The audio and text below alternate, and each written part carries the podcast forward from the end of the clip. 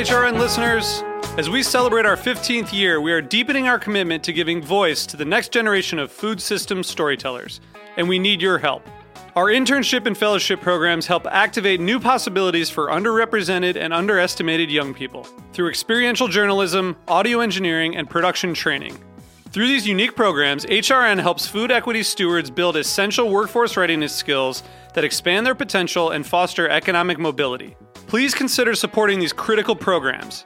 And with a minimum donation, you can be entered to win a dinner for two at an amazing restaurant in one of eight cities and tickets to a concert at a great venue in one of those cities. We have incredible partners across the country who have donated, as they also share our passion for helping to educate the next generation of food systems storytellers. Check out heritageradionetwork.org slash 15 to donate and enter to win today. That's heritageradionetwork.org slash 15 to donate and enter to win today. And make sure you donate before March 31st. Thank you. Today's program was brought to you by the Christmas Tree Farmers Association of New York, partnering with Grow NYC on a pilot project to make farm fresh trees and wreaths available at green markets. For more information, visit christmastreesny.org. I'm Erica Wides, host of Let's Get Real, the cooking show about finding, preparing, and eating food. You're listening to Heritage Radio Network, broadcasting live from Bushwick, Brooklyn. If you like this program, visit heritageradionetwork.org for thousands more.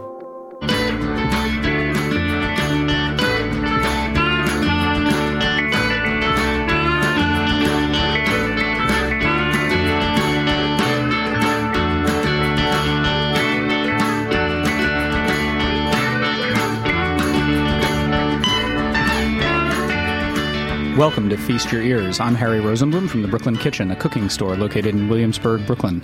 Join me every Wednesday as I talk with people about what they do and how it influences their personal food stories. This is a show about people, life, and food.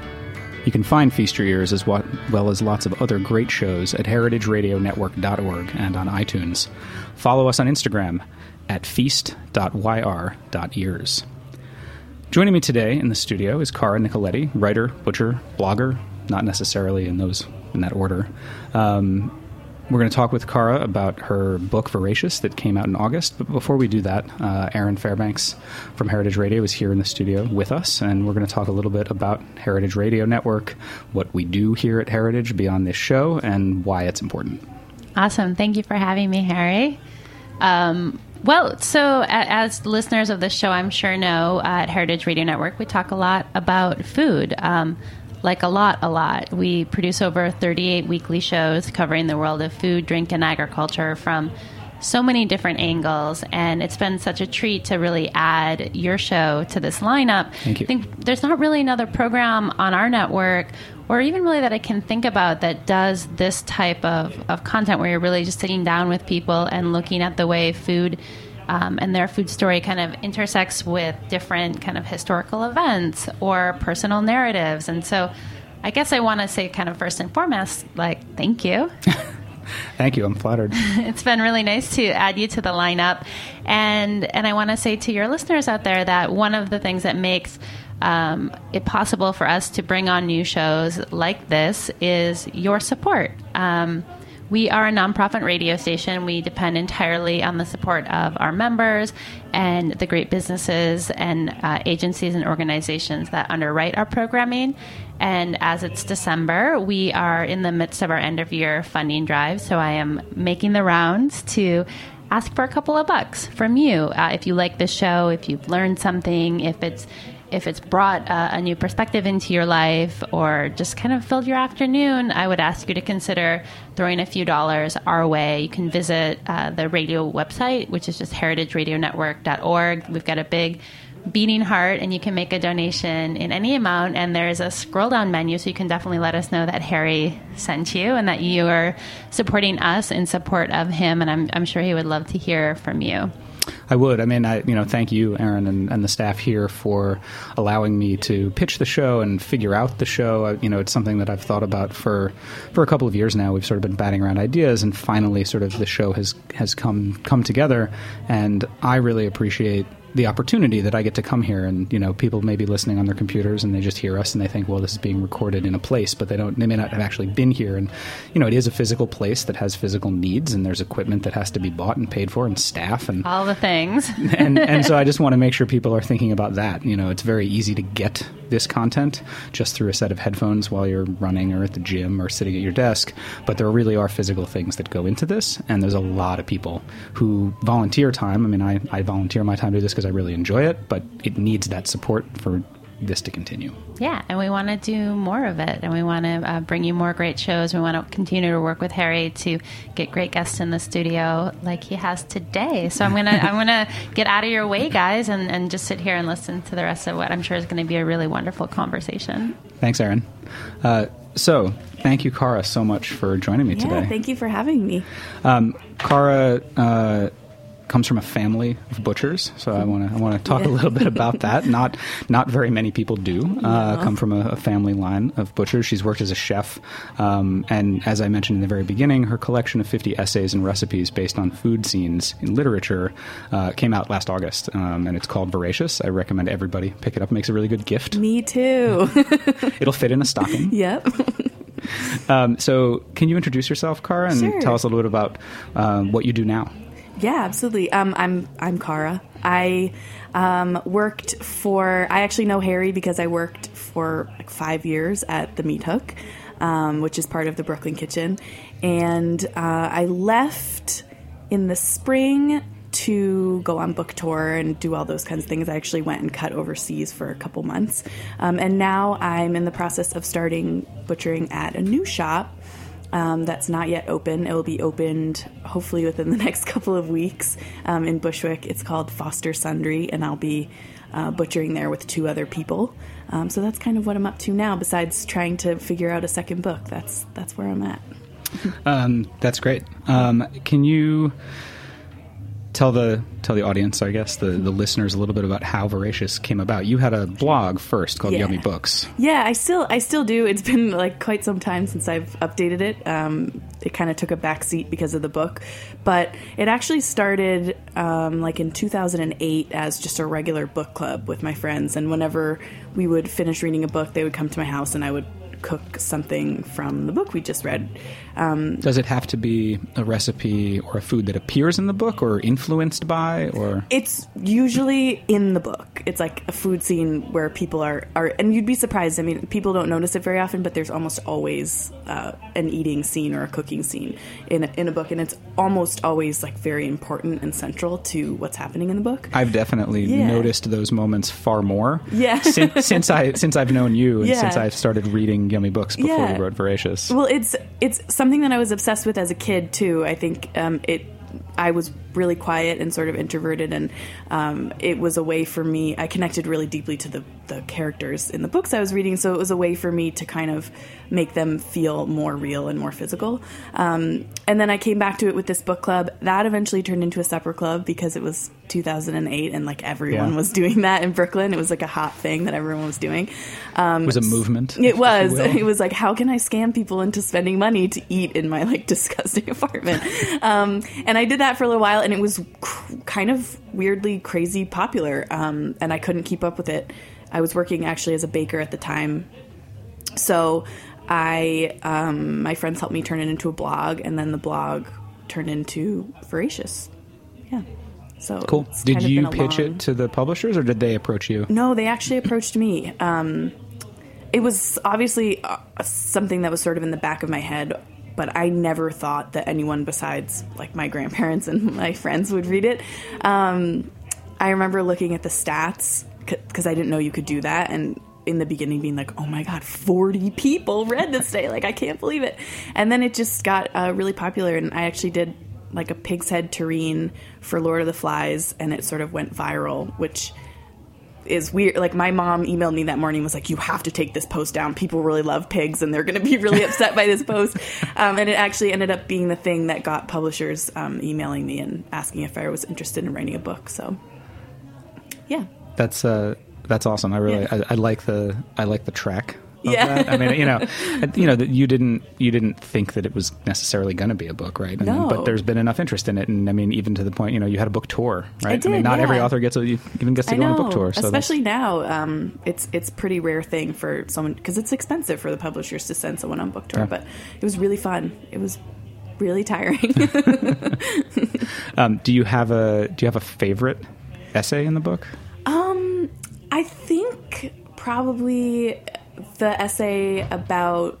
I think maybe the one about Anne of Green Gables because I talk a little bit about my grandpa and my friend Lisa, um, and it's it's probably the most personal essay in the book, um, the heaviest essay in the book. But I also really love the Nancy Drew essay. Um, it's about rereading them as an adult and realizing that there's all sorts of like weird food anxiety and anorexia in them. Um, and I mean, it was it was the whole first chapter, which is all books that I read in my childhood. That's probably that was my favorite to write because I got to reread them um, with a different lens as an adult. Right.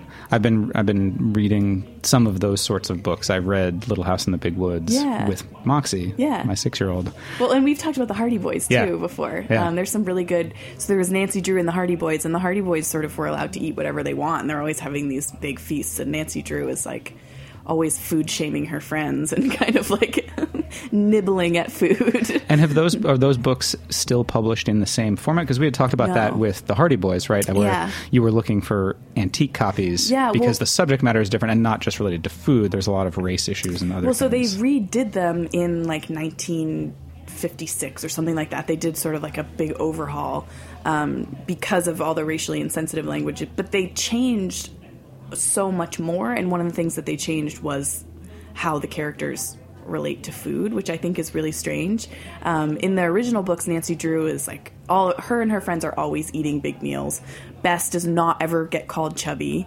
Um, and then when they redid them, they sort of warped that whole thing, which I think is really strange. It is. I mean, I, it must be related to the, the timeliness of Yeah. it, right? I mean, those books originally were written in the 20s, Yep. right? Teens, 20s, something like that. Um, you know, when people were still mostly cooking at home out of real ingredients. Mm-hmm. Yeah. Food was industrialized, but not to the point it was after World War II. Yep. And, you know, you had all these things like fashion and Mm-hmm. women were supposed to be skinny and, you know, all of those things happening and boys could do whatever they wanted yeah. and women were supposed to be in the kitchen still kind of, and there's, you know, that whole. I know it's it's really it's really interesting to read it as an adult because they made me feel uneasy as a kid and I couldn't really pinpoint why. Um, so I, it was good to go back. It's it's amazing what books still hold up and what books just really don't as a grown up. Like Where the Red Fern Grows, I loved as a kid. I think it was the first book that ever made me cry, and as an adult, I was like completely not into it at all.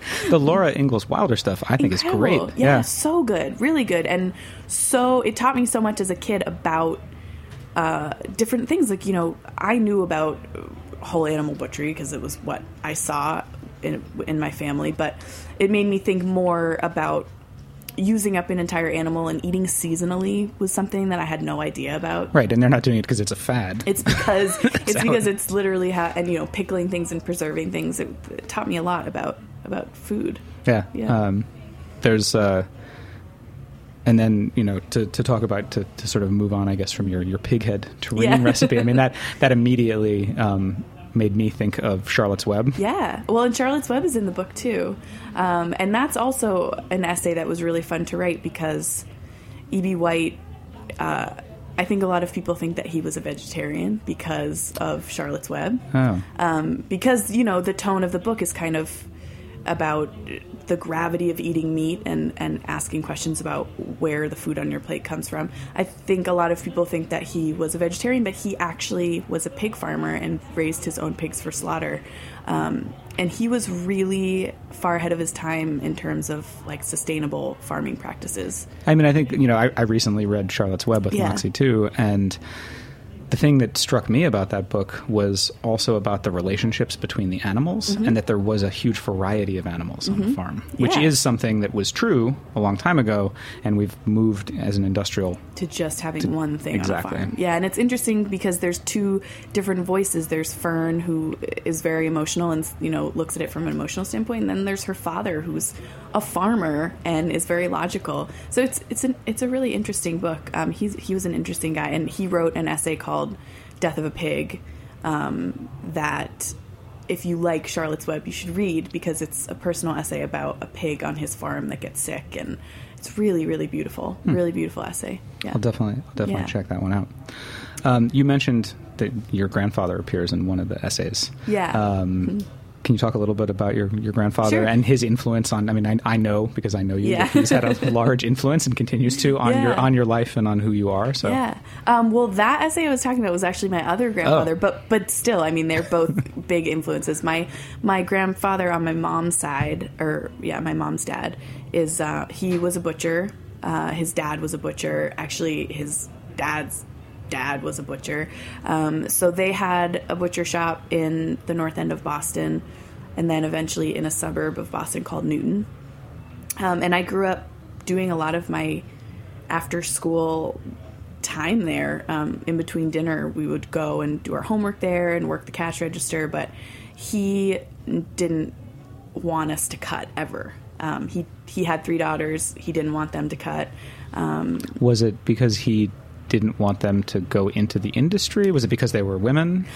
it's funny when I was young, and even up until a few years ago, I always thought it was because we were women. Um, but the older I get, the more I realize that he didn't really want it for any. He wouldn't have wanted it for his sons either. Um, I don't think that it was a business that he necessarily wanted to go into. I think he had loftier goals. He wanted to be like a businessman, um, but it was a time when you did what your family did and you followed in that those footsteps. So um, he was able to be a successful businessman in a butcher shop. Um, but I think he, he always used to say to us like I worked my whole life so so that you could sit at a desk and have clean hands, and I you know he said it to my male cousins too. So uh, it was something I think most of all he wanted us to have a choice, and I did have a choice, and I still chose to cut, um, which was sort of horrifying for him at first, but I think he's come around to it, and we that's all we talk about now, which is great. That's that's that's amazing. yeah, I don't think there's a lot of you know 29 year olds who have a ton to say to their 86 year old grandpa, but we have like hours long phone conversations, which is really nice. Right. You mentioned that you um, went and cut overseas for a little Yeah. bit after you left the Meat Hook and, and went on book tour. Um, where were you? I was in England. Uh, I was in London um, at a shop called the Butchery Limited in Bermondsey. Um, I actually went over with the intention of working in as many shops as I could, and like no one would let me in. So um, this one guy called Nathan Mills was incredible. Let me in. Um, Did you just show up cold and you were like, "Hey, No. I'm a butcher from America"? no, the woman I was staying with, um, it's her butcher. So she had told him before I came over um, that I was interested in coming over, and he actually was on a trip here a couple months before I went and came into the meat hook, and so we met. And he was like, "Come on, come in whenever you want." I did it for free because I didn't have a work visa. Um, but it was a, an incredible operation. The meat hook got like four bodies of beef a week, and he was getting like twenty. But it was still all from local farms, and I mean everything in England is grass fed because Right. it just is. Yeah, I Um, mean, yeah, the, the the British Isles. I mean, I remember talking with with a farmer there who thought it was so weird Yeah. that we feed grain to cattle in this country because why would you? I know you'd have to no buy one. it. Yeah, exactly. No one. No one does that over there. Um, and Have you ever flown into the Dublin airport? no, There are cows, Really? like, next to the runway. that's amazing. I've, no. flown, I've flown through Dublin a couple of times, and it really is incredible. I mean, it's a relatively small airport, and Wow. it's a little bit outside the city. And when you land, like there's the runway, and then there's like some That's so lawn, and then there's a fence, and then there's cows grazing Wow, right there. That's great, and their their dairy is so much better. Um, probably because how they process it, but also, or you know, don't process it as much, but Right. also because the cows are all eating grass. Um, yeah, so I learned a lot. I was also in Sicily for a couple weeks, um, working uh, on like a photo shoot and cooking on it. But I also got to go around to the markets and learn some things, even though I don't speak any Italian. Um, yeah, it was great. It was, and I also went out into the countryside in Dorset. It was lambing season when I got there, so I got to do some lambing and um, some pig farming, which was really nice. It was a nice like in between before coming home and going on book tour. Right. Yeah. Uh, we're going to take a short break uh, and hear from a sponsor. And uh, when we get back, we'll talk with Cara uh, a little bit more, maybe about some family recipes. Sure.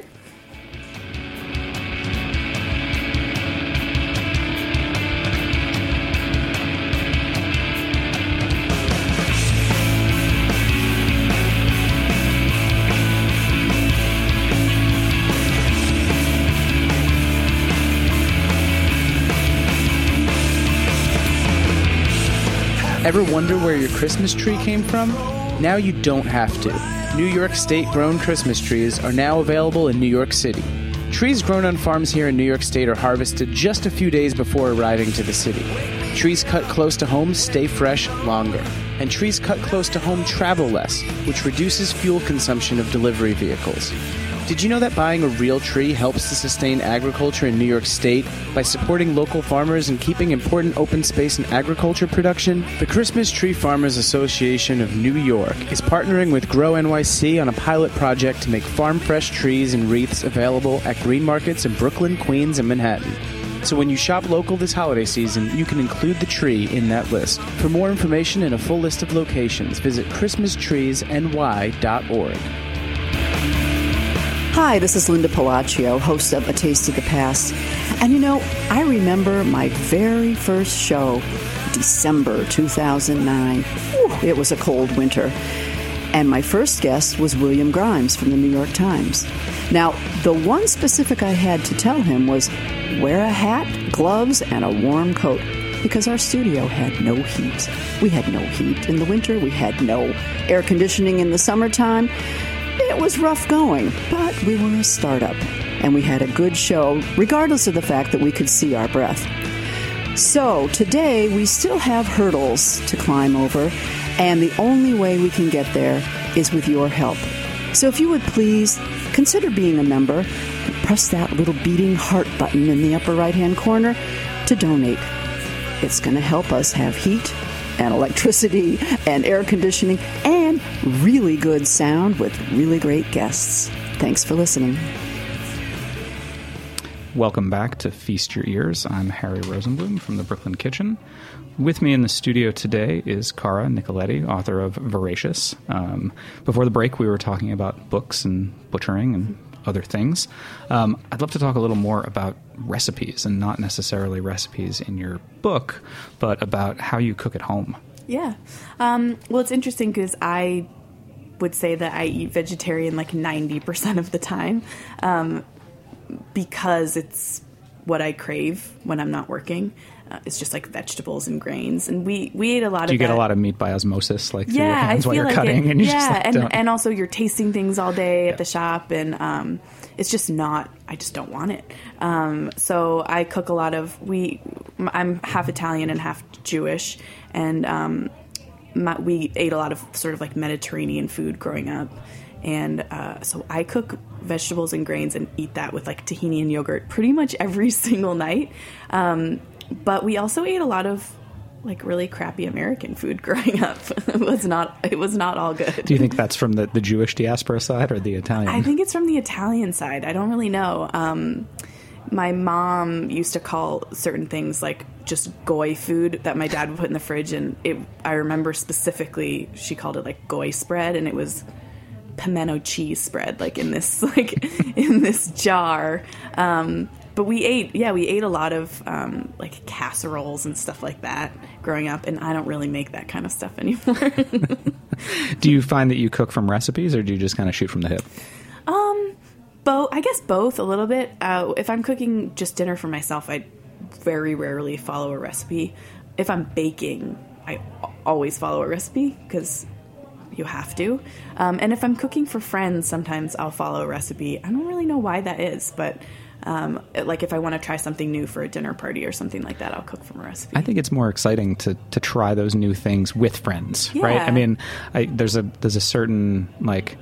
I mean, by and large, you know, you're probably choosing recipes from an author or from a place that you respect, so Yeah. you know it's probably going to be pretty good. Yeah. And there's something exciting about talking about that process Yeah. with people while you're eating it. And there's also just the logistical factor of like if you're cooking from a recipe, usually the serving size is between four and six people. So if it's if I'm just cooking for myself, I usually I don't need that much food. Yeah, I think, I think that's a good point. Yeah. Um, you mentioned you mentioned the baking um, thing and needing a recipe. I have a whole bunch of recipes from my family that were translated by my mother and my aunt from their grandmother, Oh, wow. who didn't use recipes. Oh, interesting. She just did everything in baking by feel, and and my you know they they talk about this thing of basically like trying to like stop their grandma in the middle of making Yeah. be like put this in a bowl so we can measure Yeah. it and then you can go on with your recipe Yeah, there's a lot of that. Uh, and one of my favorite things when I was working at the Meat Hook was uh, when people would come in and say, My grandma used to make this thing, and they would describe it.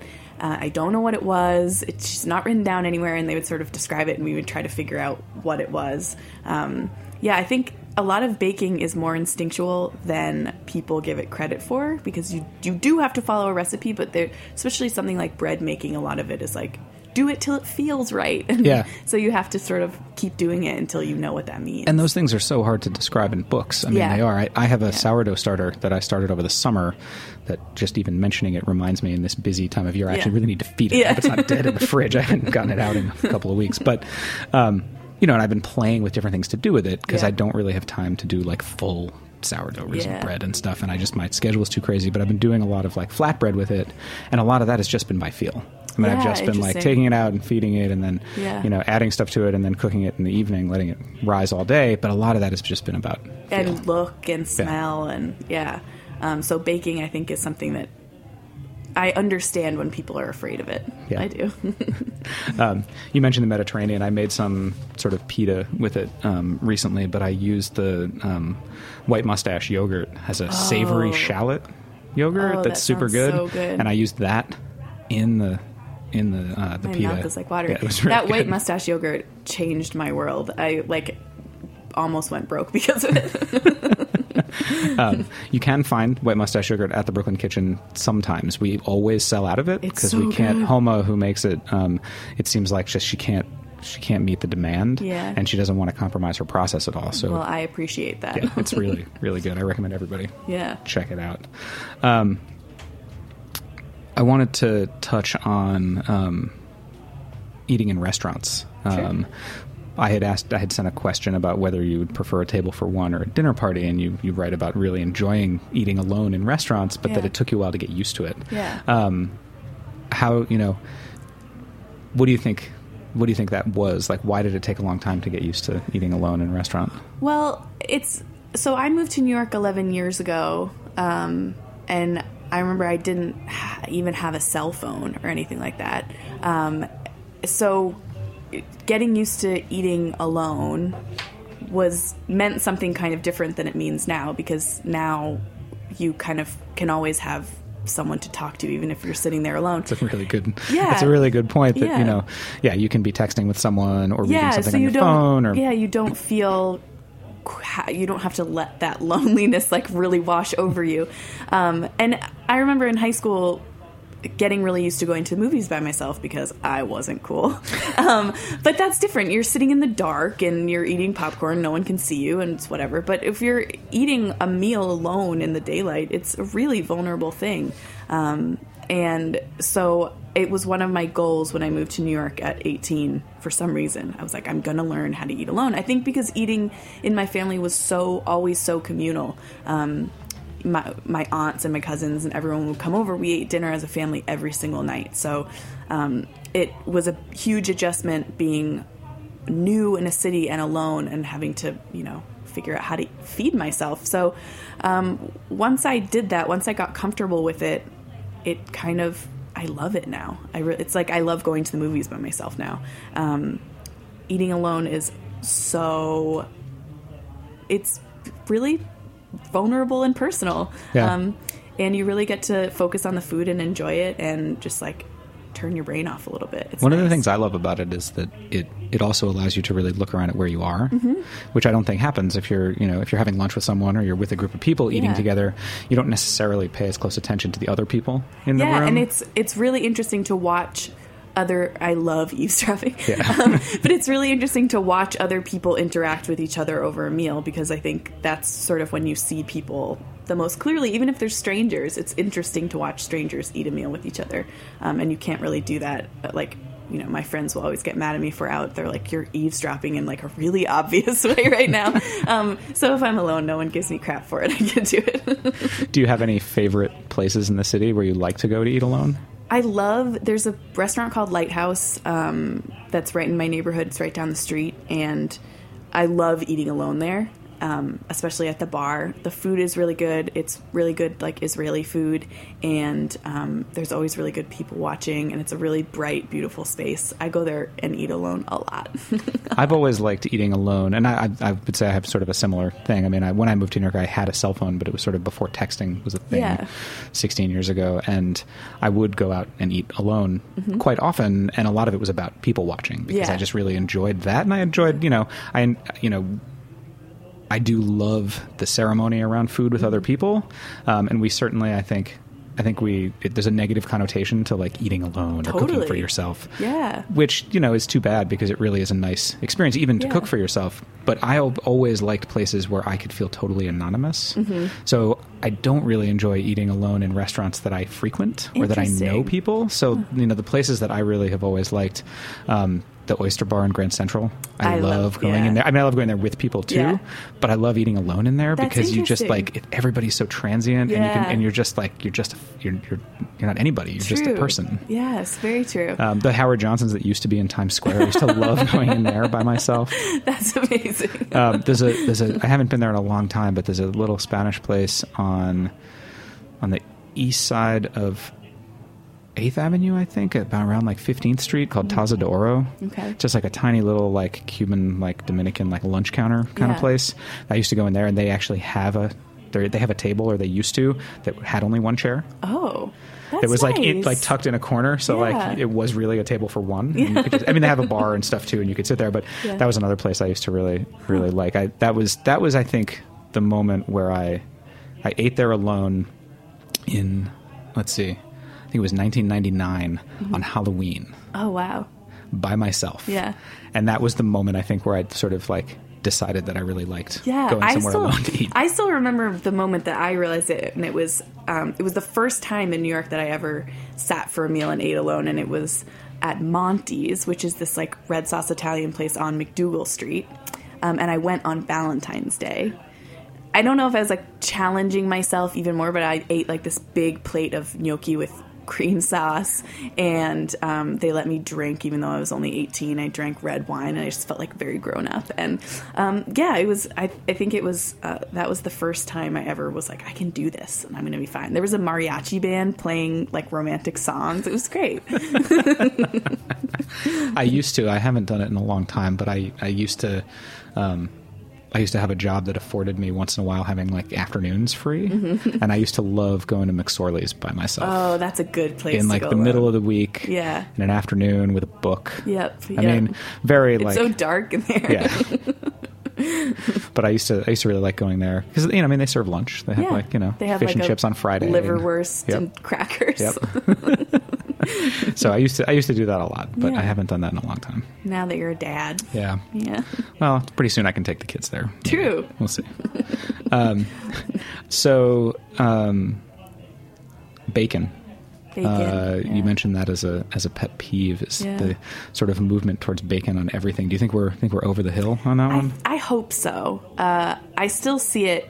I think in Brooklyn we're over the hill Yeah. because we're over the hump because people got over it a little while ago. But I still, I still see commercials for it like in a lot of different places that it shouldn't be. Um, it's weird because it start. I feel like it started as a byproduct of sort of like the artisanal meat movement and uh, all that, and it's just gotten out of control. And now it's like Do you think it's Do you think it's because like real real bacon is so much better than like supermarket bacon? You know what I mean? It's possible, but I also think it's just like if everyone gets this obsessed with bacon and they're putting it on their donuts and like in their vodka, then there's no way to do it in a sustainable way. It's just Right. silly. It's Yeah. it's good. It's it's silly. So um, it drives me nuts when I see it on a donut and stuff like that, and like in someone's Tinder profile. I love bacon. I'm like, see ya. Well, take take note. Cara, Cara's coming after you to get rid of the bacon on everything. and the Burning Man pictures. No more. Um, I had a guest on a couple of weeks ago, and actually, one of the pictures that we put up is of him cooking bacon at Burning Man. So you probably shouldn't look at that. We talked about food at Burning Man, and that's what he that was. He Oh, was he was in charge of breakfast for his camp. And Okay, well, I'm gonna bacon at Burning stop talking then. no, it's it's fine. um, well, we are we are sadly out of time. Yeah. Um, but thank you, Cara, for coming on Feast Thank Your Ears. you. It's been it's been a lot of fun. yeah. Um, and definitely, I would recommend that everybody, um, if you're looking for a, an interesting book for you to read, or someone who is interested in literature uh, or food, or literature and food, um, definitely check out Cara's book Voracious. Um, we were talking earlier that because it is a essay book and a sort of a memoir, and also related to cooking, you may have to look around the bookstore a little bit to find it. Yeah, they, every for it. store puts it in a different place. So, yeah. But definitely ask for it and uh, and and check it out. And then Cara is working on a, a new book um, that's not titled and isn't fully a thing, yet. a thing yet. But Yeah. uh, keep keep an eye out if you like Yeah. Voracious. That her, her next book will be out uh, at some point. Um, Thank you for listening to Feast Your Ears. Big thank you to Kristen Baylor, who's my producer here at Feast Your Ears, and Liz Smith, who engineers this show every Wednesday. And please take a moment to like the show on Facebook and iTunes and follow us on Instagram. Talk to you next week.